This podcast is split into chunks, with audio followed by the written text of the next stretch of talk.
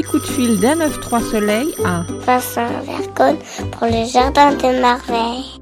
Comment est né ce projet d'installation? Le Jardin des Merveilles, d'abord, c'est la poursuite de- du travail que j'avais fait avec la Mirabilia. Donc euh, la Mirabilia, c'était euh, une utopie, une chambre merveilleuse pour les tout petits où il y avait des livres, des odeurs, des œuvres d'art, euh, de la musique pour des des très jeunes enfants et, et leurs parents.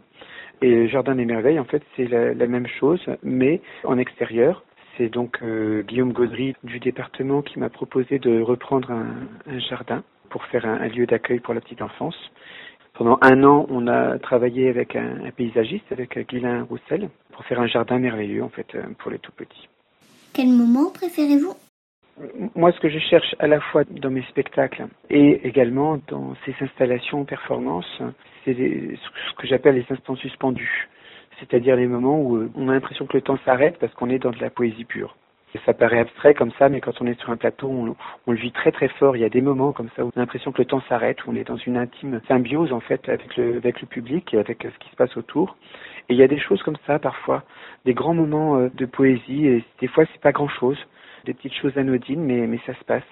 Et puis, dans le propre du jardin par rapport à ce que je peux faire sur un plateau, c'est qu'il y a parfois des grands moments de joie collective. Tout le monde est heureux, tout le monde danse, chante, euh, s'amuse ensemble. Et c'est vrai que c'est ce qui est singulier avec le, le Jardin des Merveilles. Quelque chose que, justement, j'arrive pas à voir euh, sur le plateau. Parce que c'est pas la même, enfin, c'est pas le même rapport au public. Avez-vous un souvenir de tournée?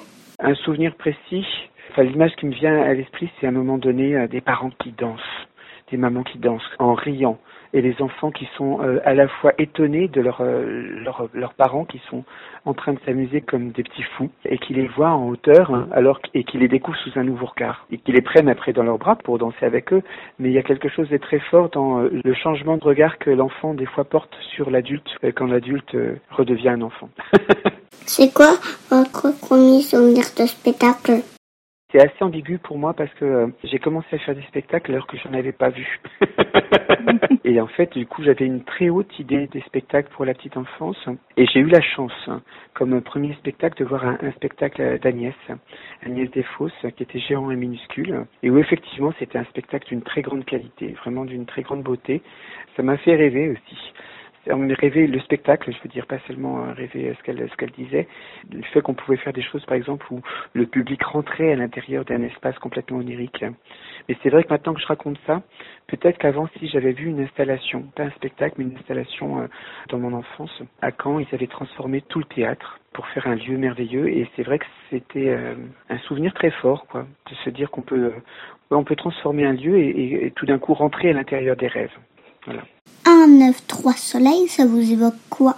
C'est une question un, un petit peu drôle pour moi, euh, un 9-3, donc puisque euh, c'était euh, quand on a on a créé le festival, donc avec euh, Pauline Guisson, et puis il y avait également euh, Émilie Lucas, et j'avais demandé à Anne-Françoise Cabanis d'être présidente de ce festival. Et donc on cherchait un nom pour ce festival, Anne-Françoise me téléphonait, j'avais proposé quelques noms, puis ça marchait pas. Je marchais dans la rue, puis j'ai eu cette idée-là d'appeler ça euh, un 9-3 soleil.